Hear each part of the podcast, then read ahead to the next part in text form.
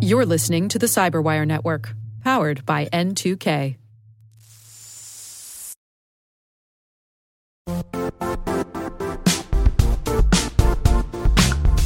Don't struggle to align your organization's cybersecurity with business risk. Get the only solution that goes beyond reacting to threats with vulnerability and risk monitoring. You need the next evolution of MDR, and only Critical Start delivers it. Critical Start doesn't just monitor and respond to threats. They put you in control by detecting suspicious activities, quickly responding to contain threats, and identifying your most critical assets and protecting them against vulnerabilities and exposures. With continuous visibility, expert guidance, and measurable risk reduction, Critical Start has redefined what it means to manage cyber risk. Demonstrate provable security maturity to your leadership while positioning your program to achieve the greatest risk reduction per dollar spent. Stop fearing risk and start managing it with Critical Start. Visit criticalstart.com and request a demo today. That's criticalstart.com.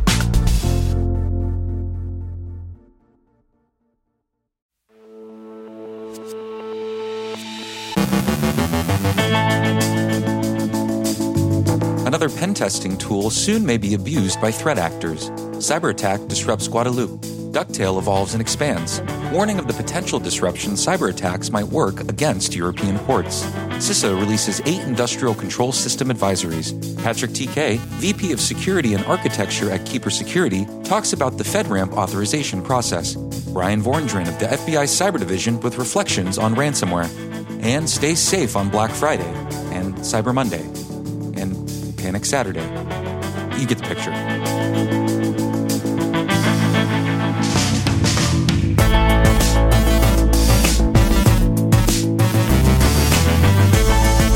From the CyberWire studios at Data Tribe, I'm Trey Hester, filling in for Dave Bittner with your CyberWire summary for Wednesday, November 23rd, 2022.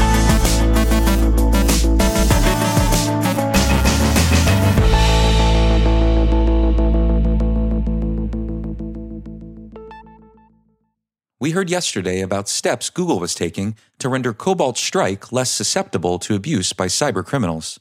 As you know, Cobalt Strike is a legitimate penetration testing toolkit that's been frequently abused by criminals who've used it to move through victims' networks and help stage attack payloads. Google reduced open source Yara rules that should make it easier for defenders to detect such abuse. The step should also have the welcome result of returning the tool to its proper users. Should Cobalt Strike really prove less abusable by the hoods, of course, that leaves a vacuum. And Proofpoint thinks it has a good idea of what might take its place in the underworld. The security firm blogged yesterday that another framework, Nighthawk, might fill the void. So far it hasn't, but the possibility seems worth keeping an eye on. Proofpoint explained their interest, saying, quote, In September 2020, Proofpoint researchers identified delivery of a penetration testing framework called Nighthawk. Launched in late 2021 by MDSec, Nighthawk is similar to other frameworks such as Brute Ratel and Cobalt Strike, and, like those, could see rapid adoption by threat actors wanting to diversify their methods and add a relatively unknown framework to their arsenal. This possibility, along with limited publicly available technical reporting on Nighthawk, spurred Proofpoint researchers into a technical exploration of the tool and a determination that sharing our findings would be in the best interests of the cybersecurity community.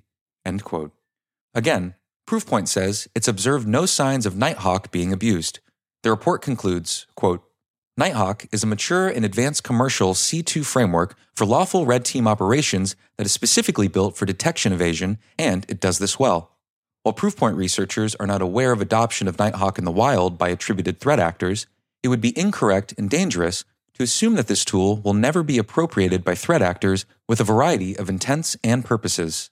Historic adoption of tools like Brute Ratel by advanced adversaries, including those aligned with state interests and engaging in espionage, provides a template for possible future threat landscape developments. Detection vendors, in particular, should ensure proper coverage of this tool as cracked versions of effective and flexible post exploitation frameworks can show up in the dark corners of the internet when either threat actors are looking for a novel tool or the tool has reached a certain prevalence. End quote. The French Overseas Department of Guadeloupe, a Caribbean island, has been hit by a cyber attack that's disrupted government services. The AP reports that the authorities are working to restore their systems, but beyond that, little information is available, beyond an announcement characterizing the incident as a large scale attack. Many of the government's sites were accessible this morning, so recovery may well be in hand. Researchers at WithSecure, a company formerly known as F Secure Business, have told Security Week that they have observed an expansion and evolution of the cyber gang Ducktail. Probably based in Vietnam, Ducktail targets Facebook business users. Their principal tool is an information stealer that gives them victims' credentials. Activity in Telegram channels suggests that Ducktail is beginning to establish an affiliate program. Reuters has an interview with retired U.S. General Ben Hodges, who argues that cybersecurity is as important to NATO logistics as missile defense. In support of his contention, he cites the disruption worked by NotPetya, the 2017 Russian pseudo ransomware campaign against Ukraine that spilled over into the transportation sector and disrupted port and shipping operations. The major shipping firm Maersk was particularly affected. The German ports of Hamburg and Bremerhaven are especially important to NATO. Interference with port operations would have a significant effect on the Atlantic Alliance's ability to sustain operations in Central and Eastern Europe. NotPetya hasn't been repeated, but it might be regarded as a demonstration of what could be accomplished by a determined attacker. The U.S. Cybersecurity and Infrastructure Security Agency yesterday released eight industrial control system advisories. We know there's a bit of season creep in progress for Black Friday and Cyber Monday, and all of the days that follow up to the new year, but it's not too soon, so think about taking some prudent precautions. We've assembled some advice from security experts on staying safe online during the holiday season. You'll find it online at thecyberwire.com. And do enjoy Thanksgiving tomorrow. We'll be taking the long weekend off and hope that everyone who's able can do so as well. The Cyberwire will return to our regular publication schedule on Monday.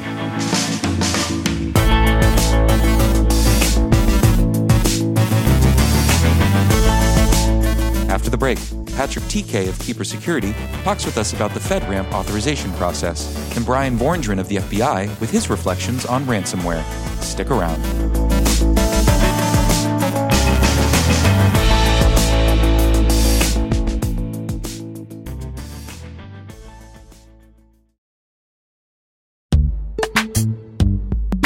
Every day, your IAM tech debt grows. Your multi generational services struggle to work together. Building an identity fabric can fix this. It makes all your identity tooling stronger and allows you to connect any app to any service you want to use with zero coding, zero maintenance, and zero app downtime. Strata's identity orchestration platform separates the identity logic from your applications so you can optimize existing IAM tools and manage them in a single control plane. Now, every vendor, standard, and architecture work together. In short, building your identity fabric means you can secure your non standard apps keep your complex access policies, retire outdated IDPs, and modernize in record time. So build your fabric with Strata Identity and get rid of tech debt for good.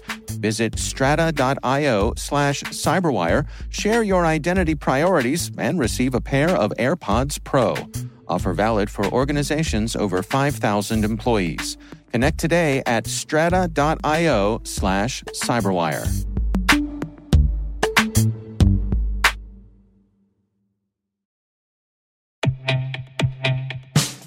And now, a word from our sponsor, Syxsense. Syxsense provides award winning cloud based automated endpoint and vulnerability management solutions to streamline IT and security operations. With its advanced platform, businesses gain complete visibility and control over their infrastructure, reducing IT and security risks and optimizing operational efficiency. With Syxsense, you'll get real time alerts, risk based vulnerability prioritization and remediations, and an intuitive automation and orchestration engine so you can focus on your core business goals confident in the knowledge that your enterprise is secure, compliant, and running smoothly. To learn why enterprises choose Syxsense, visit syxsense.com.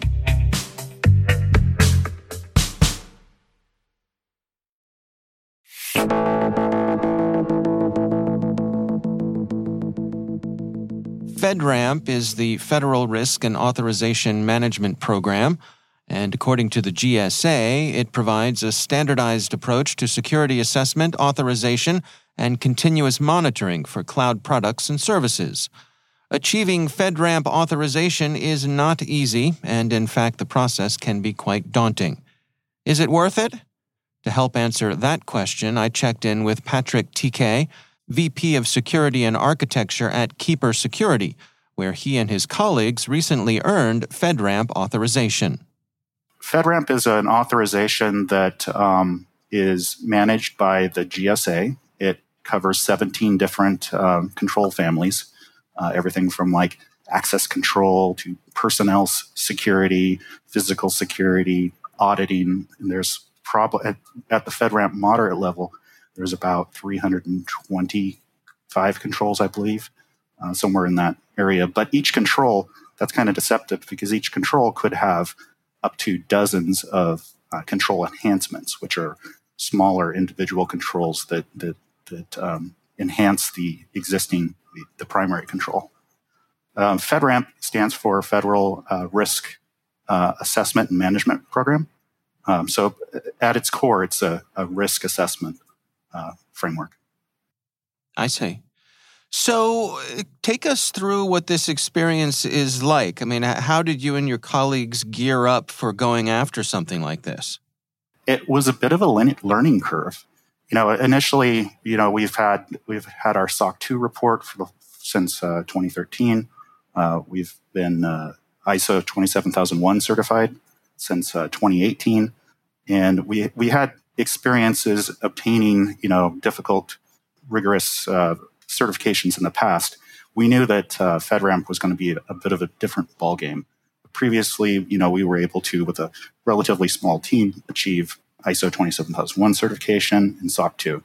FedRAMP is is set up so that you really need a team of people to to achieve it. I mean, there's there's things like built into it, like separation of duties, and there's a lot of uh, just busy work uh, on a monthly basis, uh, continuous monitoring, generation of a, a, plan of action and milestones on a, on a 30 day cadence. So there's a lot of things that we actually had to, to learn along the way that it wasn't going to be the kind of thing where, where just a small team can accomplish that. This, this is something that it's, it's really uh, overarching and, and reaches and touches on, on all aspects of a, of a company. So it really is a, a commitment. You know, sounds like company wide, and also something long term. This isn't just a you know get it done and, and get your check mark and move on. There's there's ongoing stuff that you all have to do. Correct. So, um, like with ISO twenty seven thousand one, for for example, once you achieve the certification, you know there's there's a an annual surveillance audit, and then you you go through the whole certification after a few three years. With FedRAMP, once you obtain your authorization, it's really not the end. It's uh, it's really the beginning. Every 30 days, we have to produce, we have to scan our entire system. Any new vulnerabilities that come up, we rank them by critical, high, medium, low, and then that determines how uh, how quickly we need to to mitigate those vulnerabilities and fix them and patch them. So it's something that it's constant and you have to stay ahead of it. And it, it it's easy to get behind if um, you, you, don't patch vulnerabilities within time. So um, it's, it's something that really you have to have a team of probably two to three people just dedicated and focused on maintaining and ensuring that the system remains secure.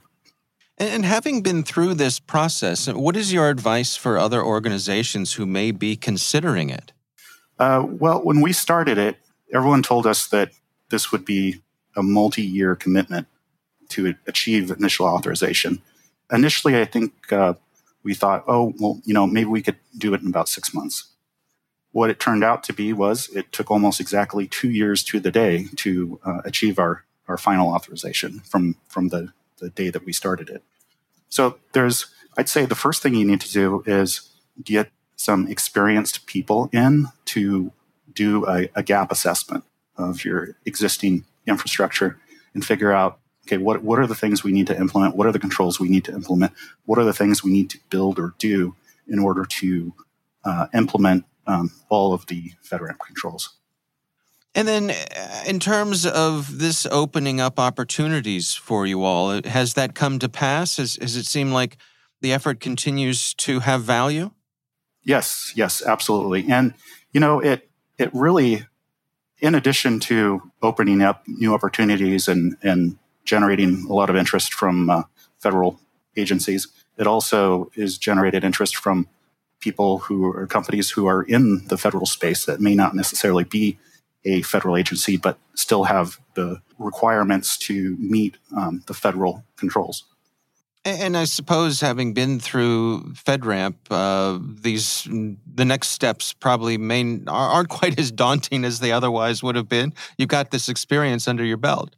Yeah, we have our experience under our belt. Uh, we know what to expect now. I don't think it makes it any less daunting. In fact, I think um, if we knew how difficult the the authorization process was going to be, I, I, I think we might have had second thoughts or, or hesitated more uh, about pursuing this. But um, now that we have have achieved this and uh, we have a team that's experienced, it seems less daunting. It's just we, we know what to expect. We know the reality of, of how difficult it is to achieve and maintain an authorization such as FedRAMP. That's Patrick Tiquet from Keeper Security.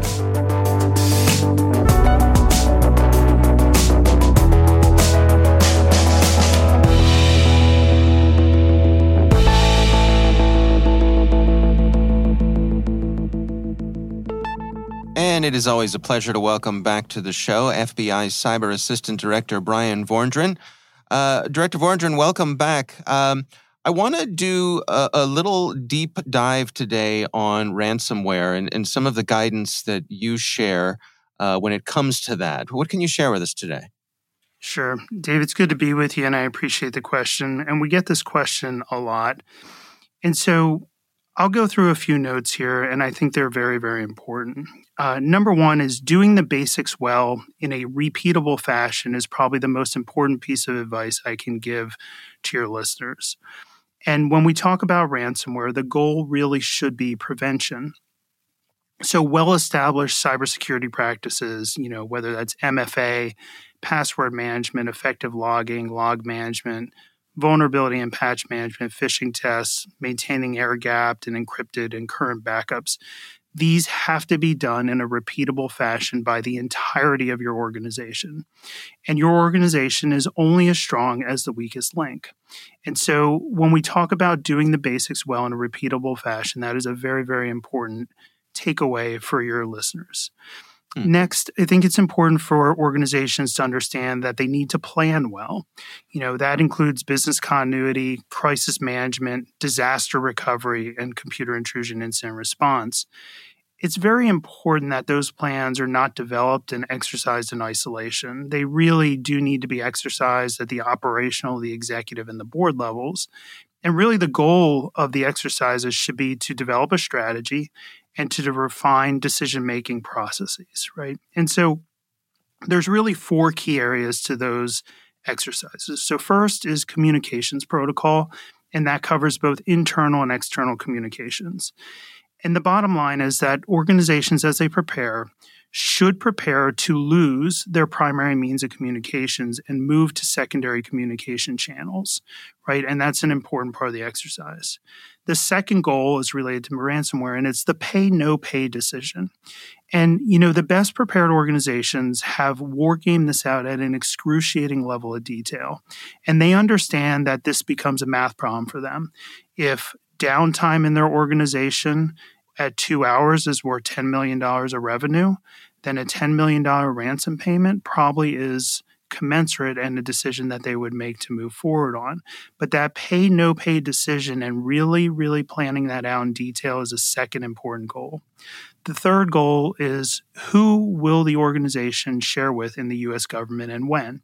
And there's a host of different answers to that. And from an FBI perspective, we always say the most important thing is to share with the US government. And so we never really advocate for the FBI to be the first call. We advocate for the FBI to be an early call because we have certain authorities and capabilities that may lend support to a victim. But you should think about how you're going to engage the US government and which part of the US government. And is that engagement going to come from a CISO, from a CEO, from retained counsel? uh, the best prepared organizations have really worked through that. And lastly, what and when will you share with your board of directors? You know, and so those are just some important goals of those exercises, but these are the messages that we share when we're asked about lessons learned and how can organizations best prepare for ransomware. You know, you mentioned uh, sharing information with the U.S. government beyond the FBI. What are the other government agencies that should be in, in a CISO's Rolodex? Sure. You know, it depends. So, first of all, CISA should definitely be in a company's Rolodex.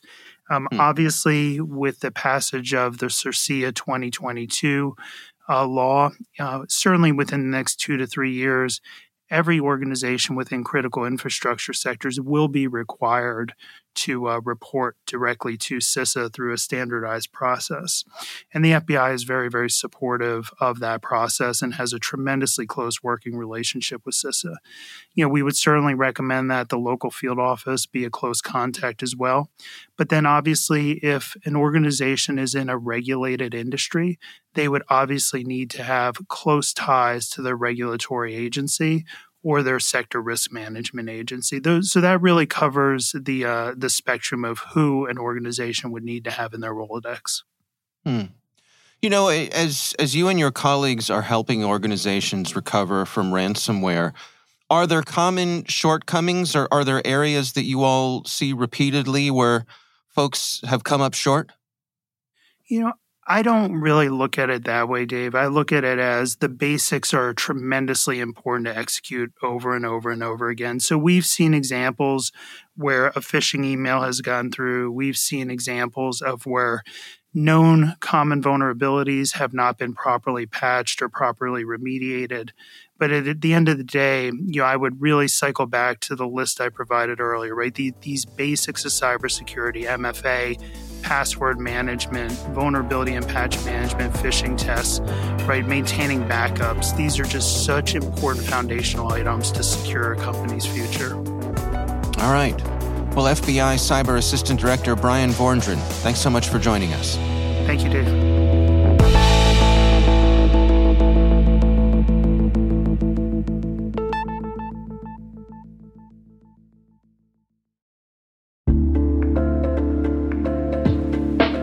Are lengthy security reviews pulling attention away from your security program? With the largest network of trust centers, Vanta can help you streamline security reviews to win customer trust, save time, and close deals fast. Proactively demonstrate security by showcasing key resources like your SOC 2 or ISO 27001 and provide real time evidence for passing controls. And when a security questionnaire is required, Vanta takes the first pass for you. Visit vanta.com slash cyber to take a self-serve tour. That's vanta.com slash cyber.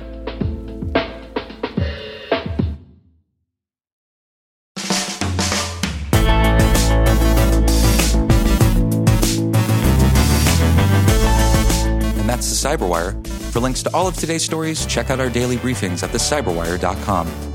The Cyberwire podcast is a production of N2K Networks, proudly produced in Maryland out of the startup studios of Data Tribe, where they're co building the next generation of cybersecurity teams and technology. Our amazing Cyberwire team is Elliot Peltzman, Brandon Karpf, Eliana White, Peru Prakash, Liz Irvin, Rachel Gelfand, Tim Nodar, Joe Kerrigan, Carole Theriault, Maria Varmazis, Ben Yelin, Nick Veliky, Gina Johnson, Bennett Moe, Catherine Murphy, Janene Daly, Chris Russell, John Petrik, Jennifer Eiben, Rick Howard, Peter Kilpe, Simone Petrella, and I'm Trey Hester, filling in for Dave Bittner. Thanks for listening, and happy holidays.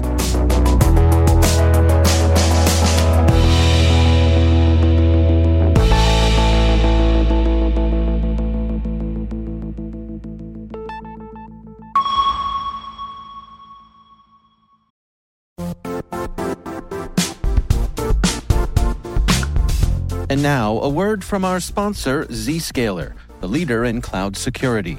Cyber attackers are using AI in creative ways to compromise users and breach organizations. In a security landscape where you must fight AI with AI, the best AI protection comes from having the best data. Zscaler has extended its zero trust architecture with powerful AI engines that are trained and tuned by 500 trillion daily signals. Learn more about Zscaler Zero Trust Plus AI to prevent ransomware and AI attacks. Experience your world secured. Visit zscaler.com slash zerotrustai.